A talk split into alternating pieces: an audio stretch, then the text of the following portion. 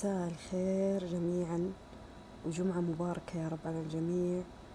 والله يحقق لكم أمنياتكم يا رب وكل حديث تتمنونه يا رب بينكم وبين ربي يا رب يستجيب مني ومنكم يا رب العالمين. حابة أقول لكم أنا أنا كتبت عن الحديث عن حق الرسول عليه الصلاة والسلام صلوا عليه اللهم صل وسلم على نبينا محمد.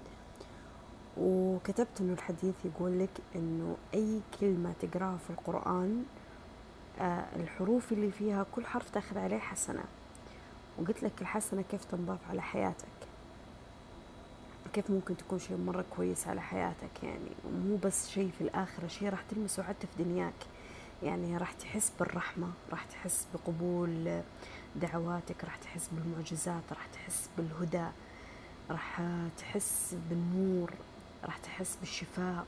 وكلها أشياء تدخل في كل شيء. يعني مو هو بس يعني مثلا لو بقول شفاء ما هو بس في الأمراض النفسية أو الجسدية.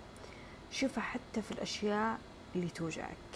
الأشياء اللي تألمت منها من أحداث يومك مع الناس مع حياتك من قراراتك من فرص راحت عليك النور النور في أي حاجة آه تتمناه في حياتك. إنه ربي يهديك فيها نور. آه نور شيء زي الإضاءة اللي تشوف فيها الطريق الصح أو هو يختار لك.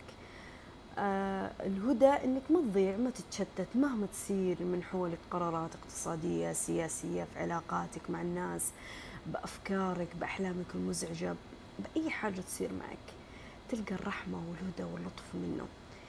طيب أنا أبيك هذا الكلام اللي أنا قلت لك أو قلت لك عنه أنه تخلونه دائما بذاكرتكم. دائما في كل مرة تمسك فيها القرآن تفتحه من جوالك تمسك فيه المصحف تخلي في بالك ذا الكلام. راح في كل مرة في كل مرة راح تكتشف إنك تقرأ القرآن بطريقة مختلفة وتلمس الآيات بطريقة مختلفة. يعني شوفوا إحنا كل يوم جمعة كل يوم جمعة نقرأ فيها آه سورة الكهف. وندري إيش فضلها. لكن في كل مرة أنا أقراها والله العظيم ما أبالغ.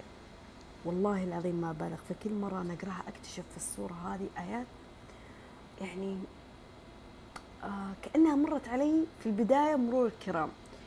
وبعدين لما أجي أقراها المرة الثانية الثالثة في شيء في شيء غريب يعني في شيء كأنه يتحدث معي اليوم في شيء يلامسني الجانب معين في شيء أنا أشوفه في حياتي واقعية. يعني خلوني أقول لكم مثلا لو بقرأ من المصحف من الجوال مثلا شوفوا هذا التطبيق. يعني هنا هذه صورة الكهف تمام؟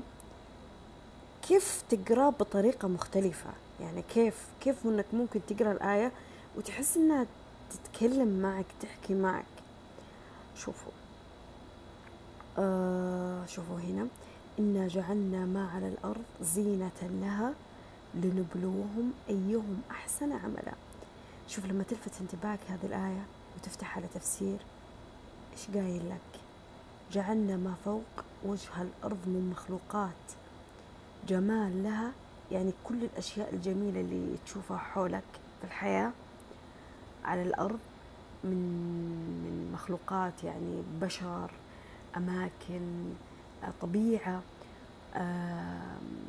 فلوس اختراعات تكنولوجيا أي حاجة تشوف فيها جمال ربي خلقه بس عشان يكون مسخر لك.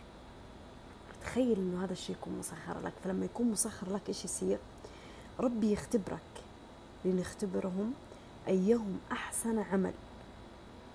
ربي يختبر لك يعطيك النعمة يعطيك الزينة يعطيك الشيء اللي مسخر لك.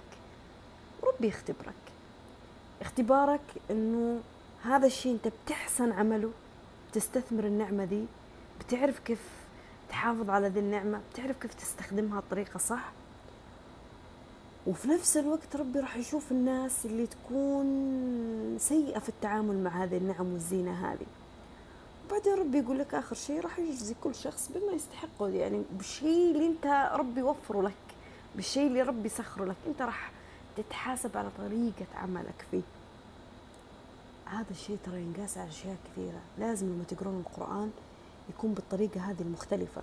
بعدين الآية اللي بعدها وإنا لجاعلون ما عليها صعيدا جرزا لما تيجي تبغى تفتحها تشوف تفسيرها إيش يقول لك؟ إنه كل الأشياء اللي أنا قلت لك عنها قبل شوية انها فيها زينة وفيها جمال وفيها أشياء كثيرة كأنت يا إنسان وهي مسخرة لك. طيب ترى في يوم من الأيام لازم لازم تحط في بالك إنها بتصير تراب خالي تراب خالي وراح يكون فيها انقضاء. وبعدين راح يقول لك راح تاخذ منها العبره يعني لا تتعلق فيها لا تتمسك فيها. إي احسن في, في استمتاعك فيها احسن بمحافظتك عليها احسن باستثمارك فيها استمتع فيها انبسط فيها. وساعد فيها غيرك. لكن حط في بالك عشان ما تتعلق إنه ترى في يوم من الأيام راح تكون شيء خالي شيء راح ينقضي أمره. بس أنا بس حبيت أشرح لكم بسطرين كيف ممكن أنكم تقرون القرآن. طبعا اللي ما يحب يقرأ من الجوال في مصاحف فيها تفسير يعني في مصحف أنا أتوقع فيه في حسابي موجود قد صورته. كثير سألوني عنه أنا أخذته من جرير. يعني تفسيره للقرآن نفس برنامج آية يعني خفيف كذا تفهم الآيات تفهم التفسير. يعني أنت تبدأ بالأشياء البسيطة عشان تقدر تستوعب الأشياء الكبيرة. بس صلوا على محمد وادعوا لي ادعوا لي أمانة ادعوا لي.